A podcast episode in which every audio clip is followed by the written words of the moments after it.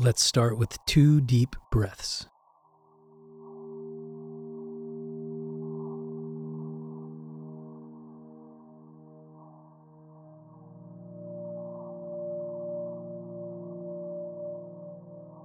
Now, our passage for today from Acts chapter 4.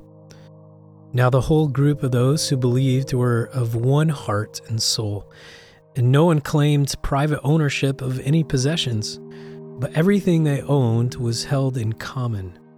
With great power, the apostles gave their testimony to the resurrection of the Lord Jesus, and great grace was upon them all.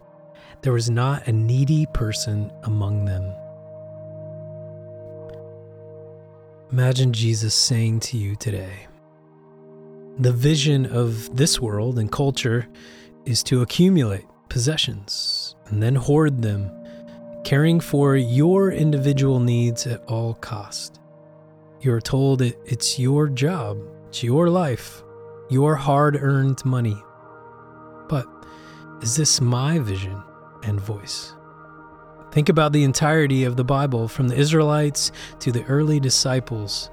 My vision has always been for the collective, communal, family, a group of people aligned by covenant.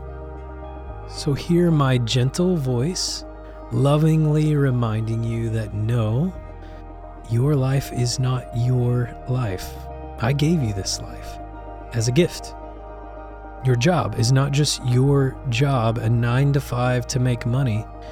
It's a vocation, a way of using your gifts and abilities to serve the world. Your money is not your money. Will you take it with you after you die?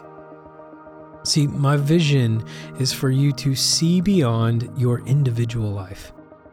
You are my beloved child, but you are not an only child. May you be reminded today that my kingdom cares for the needy. My kingdom is unselfish. My kingdom is built on mutuality and sacrificial love for brothers and sisters. And my kingdom is built on the trust that I will provide for everything you need. So, you don't need to hoard or accumulate. Trust in me. Peace be with you as you journey in the way of Jesus in this Lenten season.